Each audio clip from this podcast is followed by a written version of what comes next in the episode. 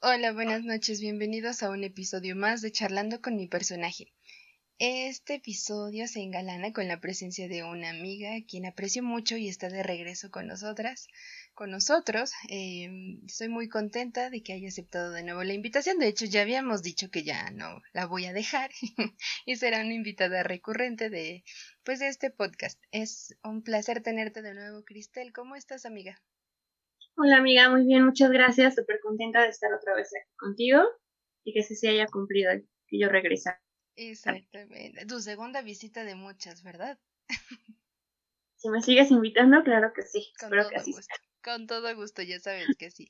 Pues, sin más preámbulos, recuerden que nuestra invitada es maestra en psicología y el día de hoy nos va a estar hablando acerca de los trastornos de la conducta alimentaria. Vamos a estar tomando esta charla desde un punto de vista de prevención enfocado a los adolescentes. Mm, cuestiones en las que los padres y el entorno pueden estar poniendo atención para prevenir alguna conducta o detectar conductas que nos puedan estar hablando ya de un trastorno. ¿Estás de acuerdo, Chris? Pues el micrófono es tuyo. Claro que sí, amiga. Muchas gracias. Como tú dices, lo vamos a, a enfocar a la adolescencia, ya que es una etapa vulnerable para que surjan este tipo de trastornos, pues por los cambios psicológicos, emocionales y biológicos que se tienen y también porque se caracteriza por ser una etapa donde hay baja autoestima. No, en, no se puede generalizar, pero hay ciertos factores que están en la baja autoestima, el autoconcepto no tan sano, esta parte de la de distorsión de la imagen corporal y la aceptación de los pares, ¿no? Que es algo muy importante en esa etapa.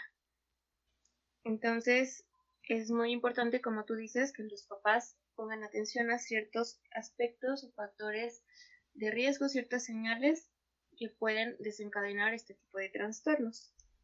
¿No? Pero bueno, los trastornos de la conducta alimentaria nos referimos a ellos como una alteración en la percepción de la figura, el peso corporal y una conducta alimentaria alterada. Principalmente es a consecuencia de restricciones, restricciones, perdón, de la ingesta o consecuencia de sobreingesta, ¿no? Pueden ser cualquiera de los dos. Ahorita vamos a profundizar un poquito más de a qué nos referimos. Pero antes quiero comentarte que es importante que se puedan detectar alteraciones en la conducta alimentaria, ¿no? porque es muy frecuente o es como una antesala de que se pueda presentar los trastornos de la conducta alimentaria. Las alteraciones de la conducta alimentaria tienen una repercusión en el estado de salud ¿no? Estas alteraciones no es lo mismo que el trastorno como tal, pero son prácticas o conductas que se, que se relacionan con la conducta alimenticia, con la alimentación. ¿No? Estas no hacen referencia a patologías, o sea, no es como te digo, no es el trastorno como tal, pero sí son señales que podemos ir viendo en, como desviaciones de cómo nos vamos alimentando. Ok. Por ejemplo, se pueden enfocar a las prácticas erróneas de control de peso o alteración en la en que nosotros podemos percibir o cómo percibir, mejor dicho, nuestra imagen corporal. Es decir, tiene un impacto desde que comienzan a relacionarse. Tú decías, eh, es la aceptación de los pares, el autoestima, cambios de imagen. Recordemos que en la adolescencia es cuando más nos enfrentamos a esa serie de cambios. Eh, el organismo, el cuerpo físicamente vienen muchos, muchos cambios, el cuerpo empieza a envarnecerse, cuestiones que podemos tomar con palabras, ¿cómo se dicen? coloquiales, pero entendemos a qué nos referimos, referimos. Esto es importante tener cuidado de saber cómo nos relacionamos con un adolescente, el impacto que pueden tener las palabras, las burlas, porque aún no está definido la manera en la que vamos a, hacer de, en, en, una etapa adulta y son cuestiones que se pueden ir modificando a favor de esa imagen y de la autoestima, puesto que tiene una, ¿cómo podemos decir? Pues sí, retomemos la palabra, ese impacto, las burlas, las comparaciones, eh, la cuestión de decir quiero esto y, se hace una obsesión el tratar de alcanzar eh, cierta imagen a lo que son por ejemplo los artistas o la amiga entonces empiezan a adquirir dietas famosas o esos consejos determinados que van a traer cuestiones en, la, en las conductas de la alimentación. ¿Sí? ¿Podemos ir por esa línea o qué consideras que podría ser preventivo para llevar un buen desarrollo en esa etapa? Pues sí, mira, los trastornos de la conducta alimentaria como tal tienen varios factores de riesgo, ¿no? No podemos decir que son exactamente nada más los, los estereotipos que quieren alcanzar las adolescentes. También hay factores pues, biológicos, genéticos, psicológicos, los socioculturales, como tú lo mencionas. Pero sí, ¿no? Como, como ya habíamos platicado, pues la adolescencia al ser una etapa con muchos cambios psicológicos, físicos, emocionales y al querer principalmente, bueno, para ellos es muy importante esta etapa de esta parte de la aceptación social y viene mucho marcado como por los estereotipos. Entonces es algo que sí influye de manera importante. Entonces, por ejemplo, como te decía, las alteraciones de la conducta alimentaria no, no es el trastorno como tal, pero sí, si se van, si no se tratan, o sea, si los papás las ven y no, los no les ponen atención y no hay un tratamiento, por ser esta parte también relaciona lo psicológico, si puede haber primero una y después dos o tres y así ir como que haciéndose más, ir aumentando estas alteraciones de la conducta alimentaria, al ir alterándose y hacerse más, pueden ir cumpliendo con los criterios diagnósticos del trastorno de la conducta alimentaria y formarse el trastorno como tal. Entre estas alteraciones que podemos encontrar, pues se encuentra el que podamos eliminar tiempos de comida. Que por diversos este, factores se vayan eliminando tiempos de comida, que a lo mejor el adolescente ya no quiera cenar, que nada más desayune y coma. O por las prisas a lo mejor ir a la escuela, ya no desayune, come, coma nada más y cene. O los atracones, ¿no? Que haya como esta parte de estar comiendo mucho sin ser la hora de comer constantemente, comer de manera rápida y compulsiva también.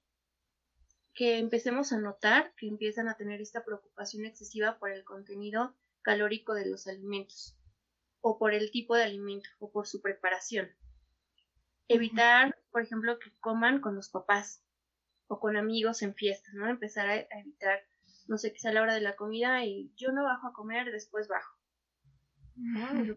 esta parte de saltarse comidas, esconder alimentos, alteraciones en la ingesta habitual de, sus alimentos, el que empiecen a cortar los trozos de alimentos muy pequeños o que bajen a comer de manera este, nocturna, los comedores nocturnos, esos empiezan a ser como que señales o que empecemos a notar preocupación excesiva por la imagen corporal o distorsión también en la imagen corporal esa parte de las sudaderas súper flojas o que ya no empiecen a sentirse a gusto con ropa que antes sí ocupaban, también son señales que podemos tomar en cuenta.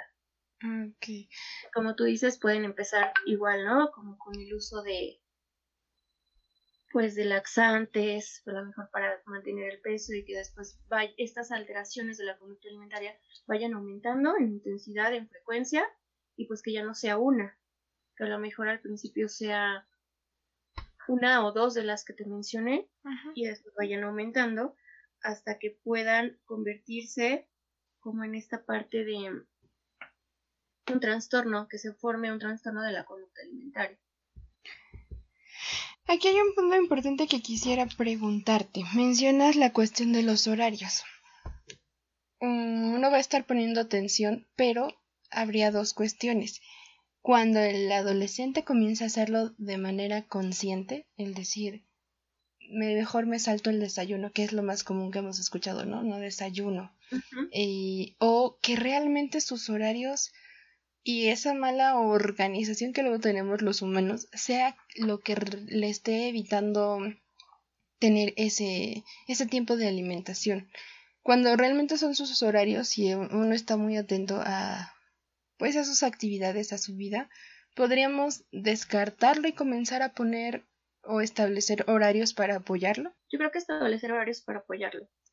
Porque aunque sea como empiece, no sé, de esta forma que tú mencionas, por sus hábitos o por su rutina, sí es importante, de hecho sería importante para todos ir estableciendo de horarios y de no ir faltando comida. Porque así empiezan como estas alteraciones o a lo mejor no me sal o me salto la comida y después como pues comida no saludable porque tengo hambre para reemplazar los horarios de comida. sí, claro. Tener el tenerlos establecidos estén establecidos y es muy importante, más ellos que están en desarrollo. Mm, sí, porque... Las alteraciones de la conducta están las que van enfocadas al control de peso, que empiezan como, la, como lo que tú mencionas, amiga, de las dietas, ¿no? que de las dietas mágicas, o el, no sé, los atracones, o el empezar a usar purgantes, el ayunar para estar pues más delgados, o el que digan ellos que no tienen hambre cuando sí tienen hambre, o esta parte de decir, no, pues ya comí, o fui, no sé, con mi abuelita o con un amigo y comí allá, y no es verdad, Se van saltando comidas o el que empiecen a tener miedo en a, ganar a ganar peso, que en la adolescencia, como tú dices, es muy importante o es muy común porque el, cuerpo empieza a embarnecer, eso es un cambio normal en la adolescencia, o el que empiecen a hacer ejercicio desmedido, también la distorsión de la imagen corporal o el em, empezar a escuchar estas verbalizaciones de no estar constantes, de no estar a gusto con su cuerpo. Ok, entonces digamos que de alguna manera esa cuestión ya es alarmante cuando lo están haciendo consciente, porque muchas veces en, en esas palabras, en esas frases, ¿no? el primer paso para vencer una problemática es darte cuenta que estás en ello, pero no es algo que uno planee de, ay, voy a caer en un trastorno porque estoy obsesionada. No, o sea, empiezan pequeñas ideas, pero hay veces que realmente se sale de control y, y, el, no sé cómo te digo, la, la idea o la base de, de, tener esta charla es comenzar a ver esos primeros pasos para no llegar a una, unas cuestiones que ya no sería tan fácil de controlar, ¿no? Pero sí poner atención a las primeras cuestiones que se, que se presenten. Digamos que yo me atrevo a decir que es consciente cuando uno está diciendo ya de plano no quiero engordar. Mm, por eso me salto esto. Por eso voy a hacer esto, ¿no? Eso sí es una, una decisión que están tomando personal. Sí, pero como tú mencionas, también es importante esta parte de que los papás empiecen a poner atención, ¿no? en escuchar estas señales o ver estas señales de alerta. Porque también viene esta parte, por ejemplo, ahorita vamos a, a tratar o te voy a mencionar un poquito cuáles son los, los más comunes, pero en uno de ellos es como que esta parte de que ellas piensan, bueno, te digo ellas porque no es que se excluya a los hombres, pero son trastornos más comunes en las mujeres, en mm. mujeres jóvenes, mujeres adolescentes. Y empieza esta frase de yo lo tengo bajo control, no es nada malo, no me va a pasar nada, yo lo puedo controlar. Entonces sí lo hacen consciente, pero igual y no tan consciente, ¿no? Porque viene esta parte de yo lo puedo este, dejar cuando yo quiera, yo puedo empezar a comer lo que yo quiera cuando yo quiera, en el momento en el que yo quiera. Y no es así, porque empieza esta distorsión de la imagen corporal, esta ansiedad, este miedo a engordar, que realmente ya no pueden comer, ya no tienen, les preocupa demasiado, sienten esta pues ansiedad, estrés de no poder comer o de dejar de hacer ejercicio, en su caso. No pueden dejar de hacer ejercicio por este miedo de que a lo mejor van a engordar porque hoy no hicieron ejercicio porque no hicieron el ejercicio que debieron de haber hecho según sus percepciones. Claro. Pues, ¿qué te parece si entramos? ¿Cuáles son los principales trastornos que se pueden presentar en cuanto a la conducta alimentaria? Pues mira, está el trastorno de anorexia nerviosa, el cual puede ser, se puede presentar de dos maneras, que es la, la anorexia nerviosa restrictiva, que aquí se da donde los los pacientes no quieren comer, tienen miedo, terror a comer porque van a engordar. Entonces se caracteriza como porque esconden la comida o dicen que ya comieron y no, han comido, mastican la comida y, y la escupen o la esconden también. Entonces aquí solamente es, ahí hacen ejercicio excesivo. Aquí no hay vómito, no hay laxantes, Nada más es esta restricción, como su nombre lo dice, una anorexia restrictiva a no comer. Y también es una obsesión pues por estar delgada, excesivamente delgada, es esta parte de la distorsión de la imagen corporal y el estar como que midiendo constantemente las, las partes de su cuerpo, ¿no? por ejemplo, el brazo que siga del tamaño que ellas consideran que debe de estar y es una pérdida de peso muy significativa. También pues se caracteriza por lanugo, ya sabes, el vellito que, que sale cuando necesitamos, ya no hay grasa para que nuestro cuerpo pueda estar caliente y entonces viene pues este vellito para poder tener calor, la pérdida de la menstruación, la ausencia de la menstruación pérdida de cabello, puede haber osteoporosis por esta parte de la falta de calcio y también lesiones por el ejercicio constante. También es una característica. A pesar de que no han comido, pues sienten esta obsesión, obsesión y compulsión. Primero la piensan y luego viene la compulsión de estar haciendo el ejercicio constante. Y la anorexia purgativa, pues es así se caracteriza pues por los por el vómito, por la inducción del vómito, el uso de, laxantes también, de purgantes o laxantes. Esa es como la diferencia de, de las dos. Únicamente en esta no se presentan cuestiones o obsesión y compulsión por el ejercicio.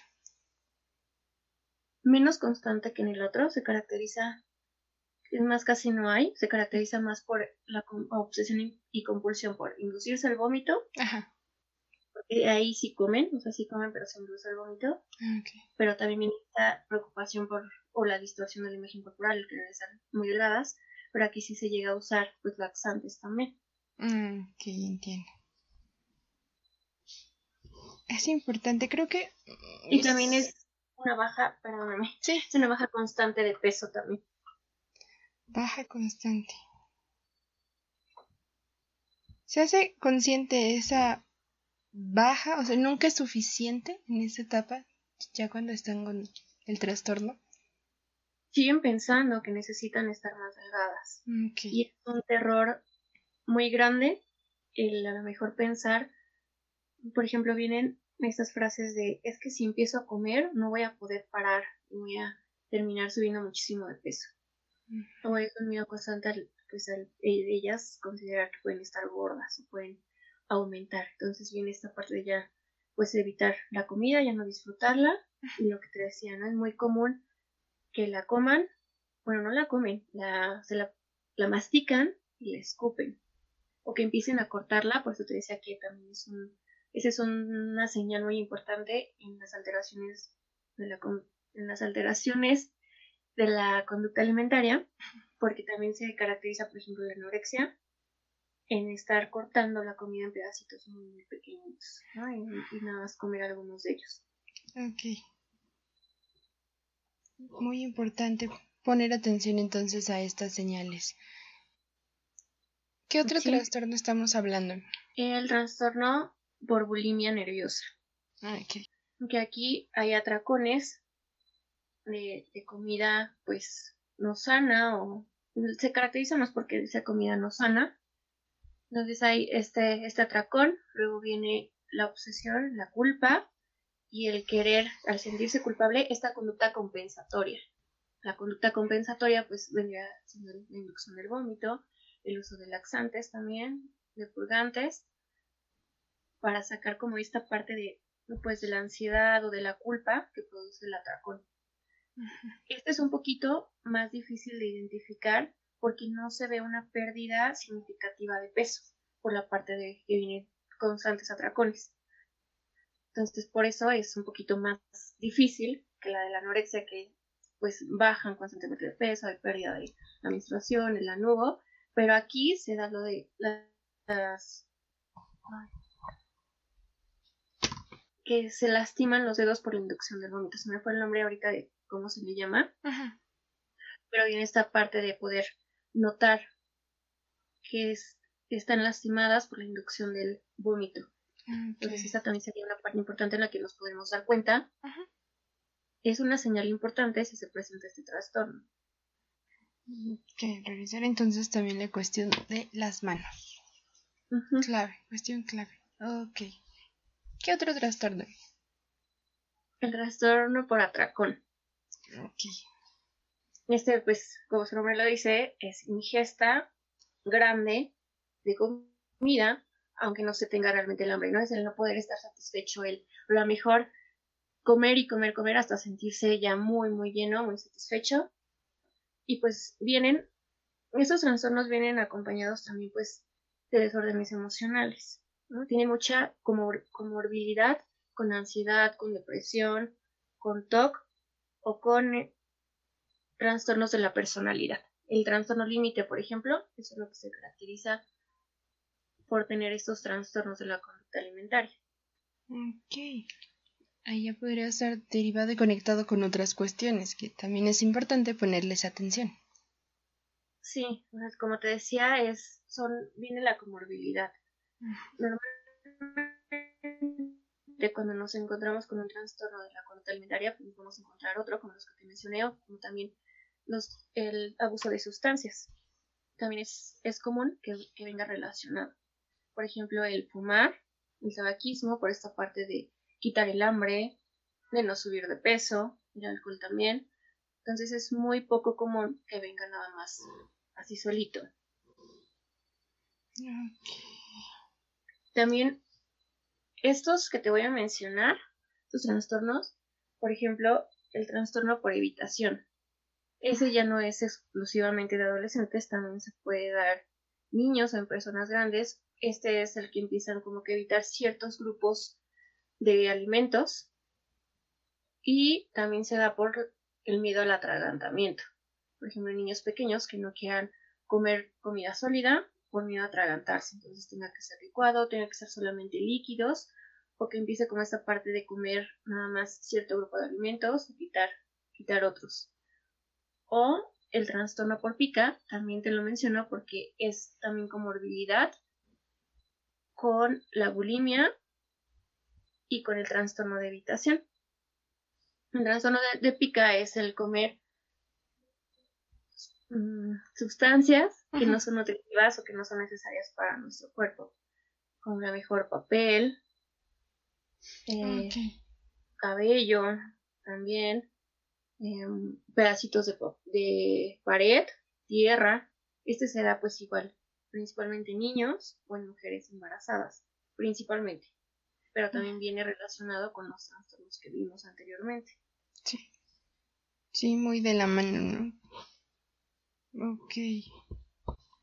Creo que son muy, muy importantes e interesantes porque una cuestión que me hiciste recordar, la pregunta constante, ¿cuál es la diferencia entre la anorexia y la bulimia? ¿Se presenta el vómito o no se presenta? Hay veces que, como en todo, cuando no tenemos un caso cercano, lo consideramos como que ay, es algo lejano, yo no lo voy a vivir. Sin embargo, es importante estar informados para saber cuáles son las diferencias y cómo poder prevenirlo en alguien que se encuentre en nuestro entorno, ya sean hijos, amigos, primos, porque si eres un adolescente y estás escuchando esto, también puedes ayudar a alguien que, que tú estés detectando estas conductas. Es importante que le brindes apoyo, puesto que hay solución, ¿no? Sí, es un trabajo multidisciplinario. Claro. Pero nosotros tenemos un papel importante en el tratamiento.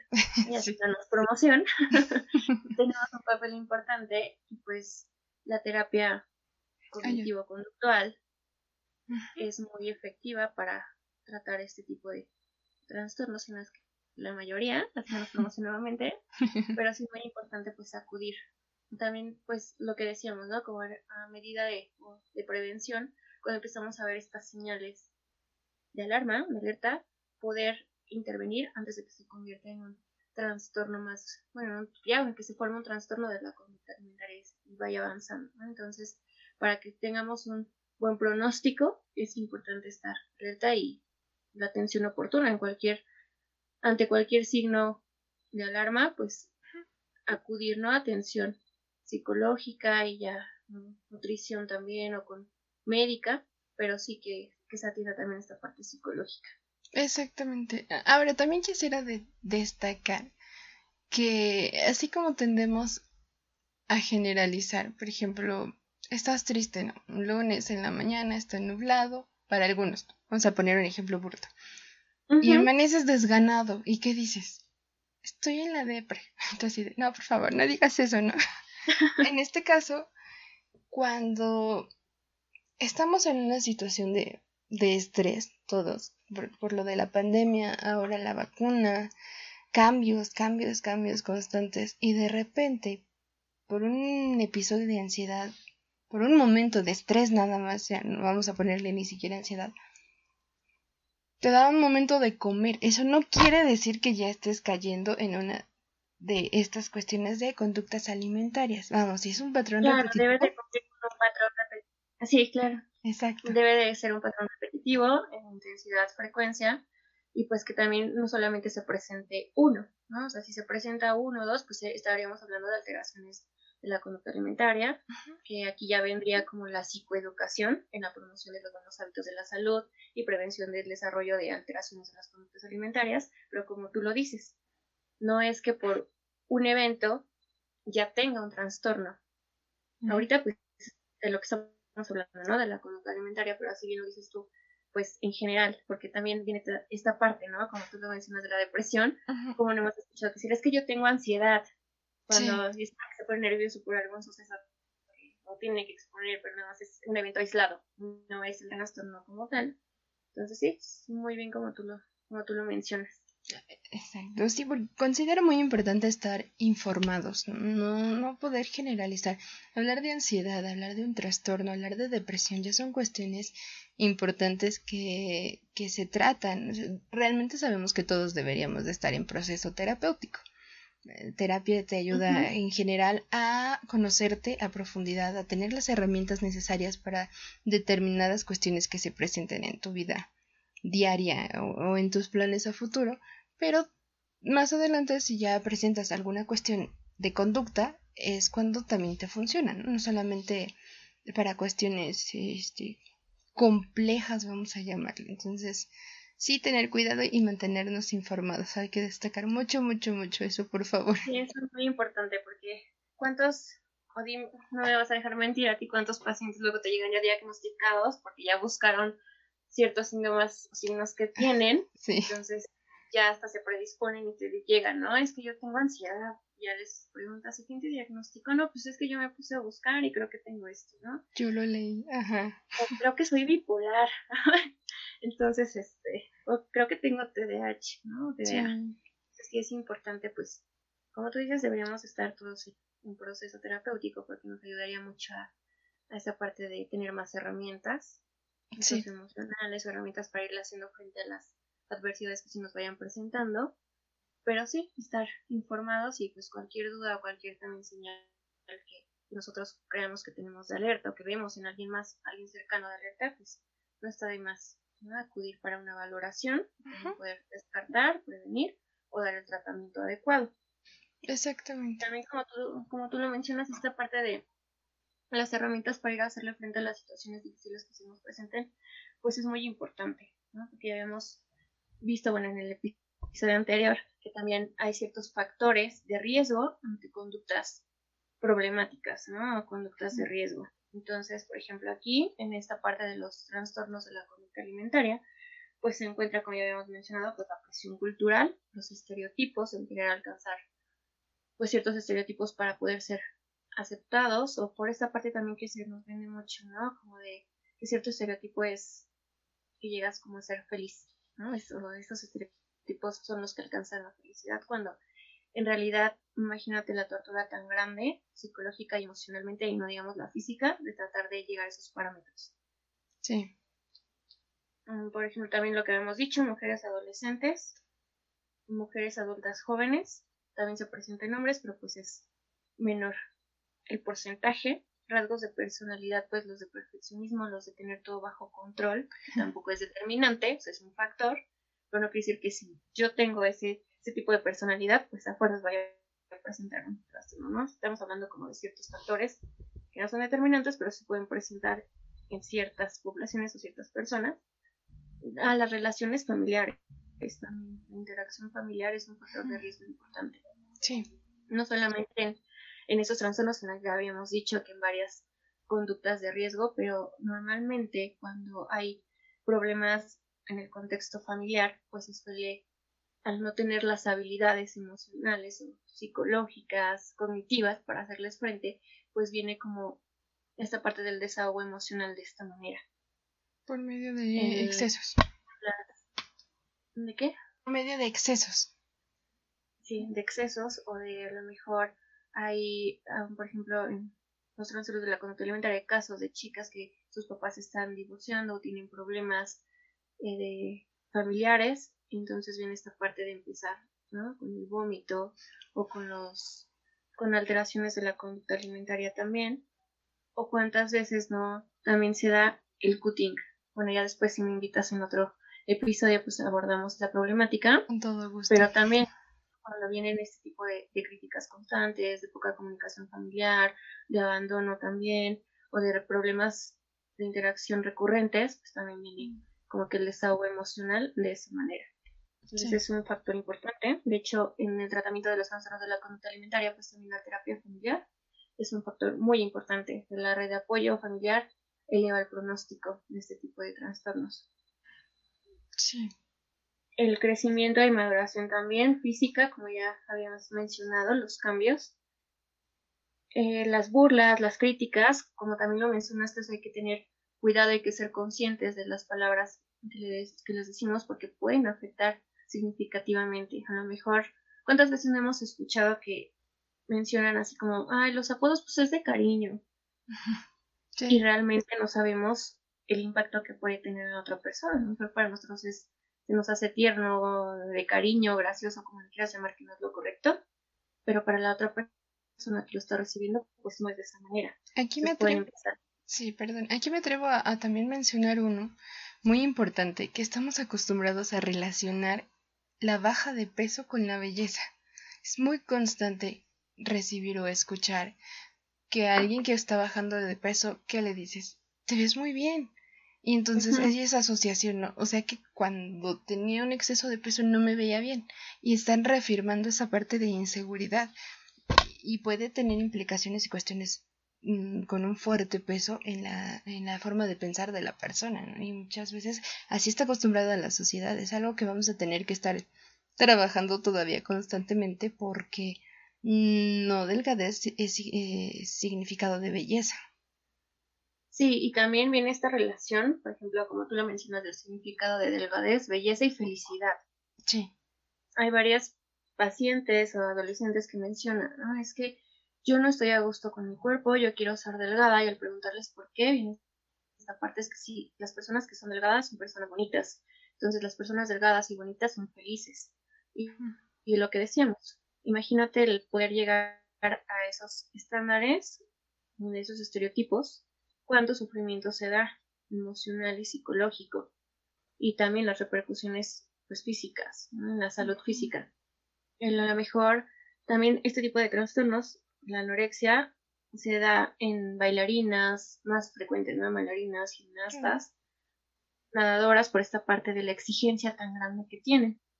Pero imagínate un adolescente que quiere alcanzar esos estereotipos, pues realmente era lo que yo, le, lo que yo les menciono. Realmente sería estar feliz, o sea, podrías estar pleno con, con esta preocupación excesiva de poder llegar a esos estándares.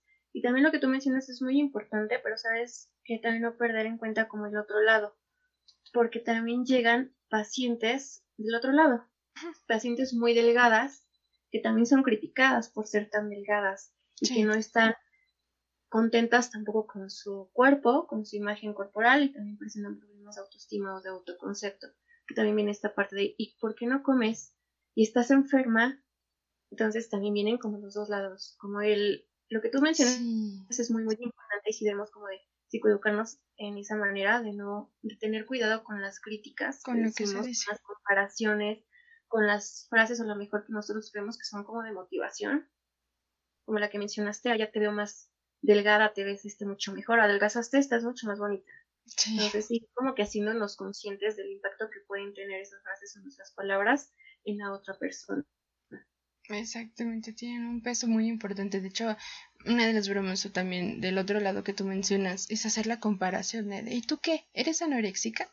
En las cuestiones, en las personas que son muy delgadas y dices, espérate, por favor, ante todo, respeto y empatía siempre con el otro. El otro es un espejo de alguna manera y merece respeto como tú. Es decir, tener mucho, mucho cuidado de la manera en la que nos expresamos con las demás personas y con lo que nos decimos todos los días, con el reflejo que tenemos. Claro, esa es una parte muy importante porque, ¿sabes? También cuando, uno, no sé tú cómo lo vivas con tus pacientes, cuando llegan también es la autocrítica una parte muy importante con la que llegan a proceso, o por la que llegan, mejor dicho, proceso terapéutico. Claro.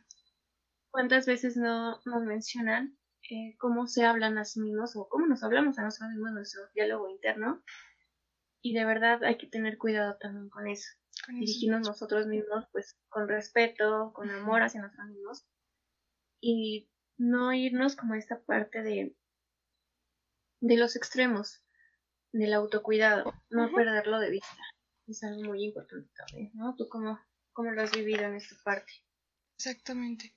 Pues digamos que esta es una probadita porque en cuestiones de trastornos de alimentación hay muchas, muchas cuestiones. Ah, ah, vamos a estar abordando en siguientes episodios. Tú ya eres parte de alguna manera de este proyecto porque me haces pensar también en la cuestión del body positive.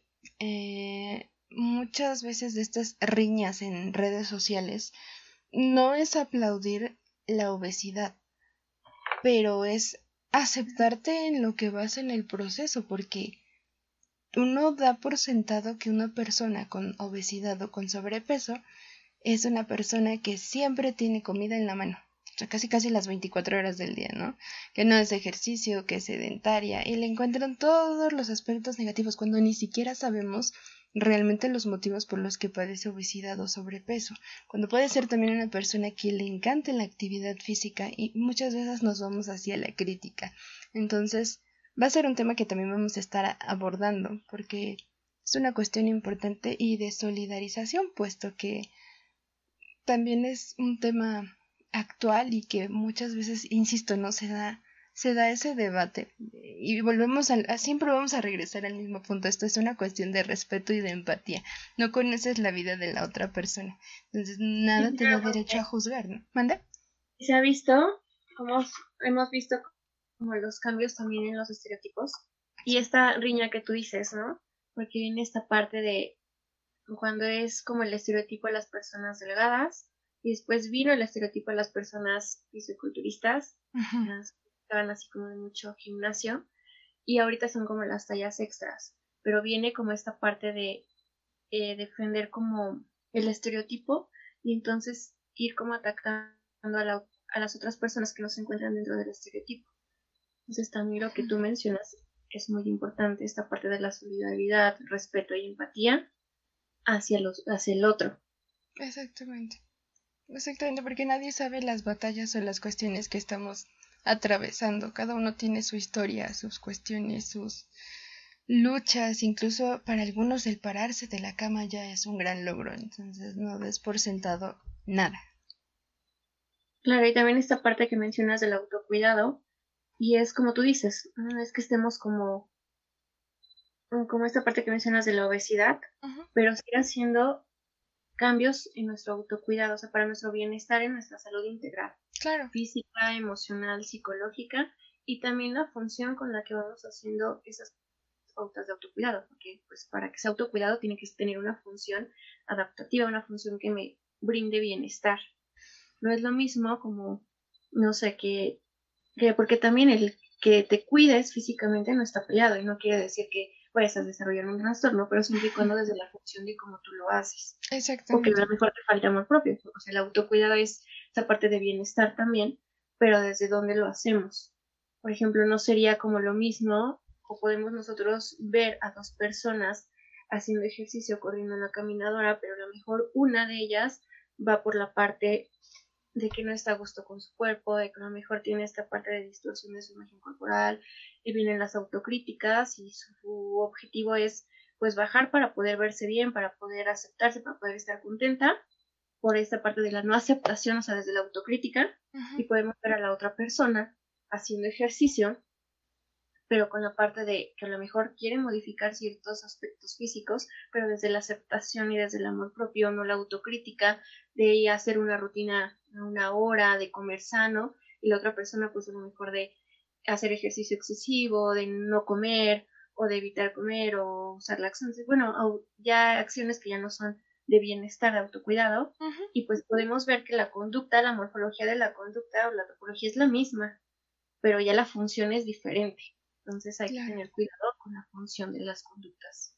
Sí, me fascina cómo lo dices porque podríamos decir que una viene desde la presión, desde el juicio y la otra ya desde un estilo de vida saludable, desde haber cambiado todo ese chip. Me gustaba mucho cómo lo menciona una amiga que es nutrióloga y me decía, si yo recibo un nuevo paciente y le digo, ¿por qué quieres hacer este cambio?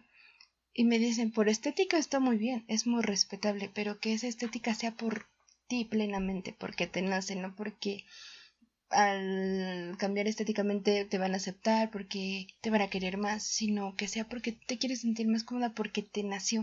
Que todo sea que nos nazca solo por nosotros, que no sea una necesidad de aceptación. Claro, cuidado personal y bienestar personal.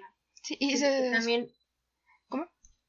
También no solamente en esta parte del cambio en el aspecto físico, el mejor cuidado físico, también no sé si a ti te han llegado pacientes que, que principalmente mujeres llegan como esta parte de decirte es que inicio terapia porque siento que tengo ciertos aspectos que quiero mejorar para mi relación o para hacer este, ¿no? Para esta parte. Entonces también es importante que todo cambio que, que iniciemos o cualquier aspecto o acción sea hacia nosotros, o sea, encaminadas hacia esa parte de cuidado y bienestar integral, pero para nosotros mismos, no para estar bien en una relación, no para a lo mejor, este, ya si cambio ciertos aspectos físicos, pues me van a hacer caso, le voy a gustar más a los chicos o a las chicas o cosas así, o sea, que todo sea por cuidado personal, bienestar para nosotros mismos, como tú bien lo mencionas. Exactamente. Que eso hace como la diferencia. Porque imagínate, lo hacemos como para otra persona, como para alcanzar constantes estándares que, como ya lo mencionamos, van cambiando. Entonces, si esos aspectos se van, esos estándares cambian, esas personas ya no están, entonces viene como esa para decir, no, pero yo cambié o yo hice estas cosas para que estuviera conmigo y no funciona. Es que no es para que alguien esté con nosotros o no es para que nos acepten en cierto grupo o para cumplir ciertos estándares o cierto rango, sino para estar bien con nosotros mismos, tener esta parte de equilibrio emocional, psicológico, salud emocional y física. Exactamente. Me quedo con eso. Me encanta que todo sea por ti, por ti mismo o por ti misma. Entonces, pues nos vamos acercando desafortunadamente al cierre de este episodio, pero es el primero de una serie de episodios que vamos a estar presentando enfocados a, a este tema. Será un placer escuchar sus dudas, sus comentarios acerca de, de este tema, si quisieran profundizar en alguno. De igual manera, nuestra invitada va a estar eh, compartiendo con nosotros datos importantes no les vamos a, nos vamos a dejar en sorpresa el siguiente tema, pero va a estar de regreso con nosotros eh, la maestra Cristal para darnos eh, información un poquito más aterrizada sobre cada uno de los trastornos mencionados. Y Cris, no sé si te gustaría agregar algo más, te agradezco mucho, mucho tu participación de hoy, creo que es un tema necesario e importante. Pues agradecerte por la invitación, la verdad me, me encanta estar aquí contigo, es muy amena charla. Y pues claro que sí, como tú lo mencionas, ahorita no podemos, fue como una introducción, es como para prevención, porque es, muy amplio el poder abordar realmente cada trastorno y los que nos faltaron por, por mencionar. Es algo muy amplio, pero estos pues son los principales, mencionado, y pues que los papás estén alerta de cualquier señal de cambios que vean en sus hijos adolescentes. Es una etapa muy importante de muchos cambios, entonces el estar con ellos, el acompañarlos de manera comprensiva, de manera adaptativa, mm. de manera en la que ellos se puedan sentir acompañados y no juzgados, pues es algo muy importante.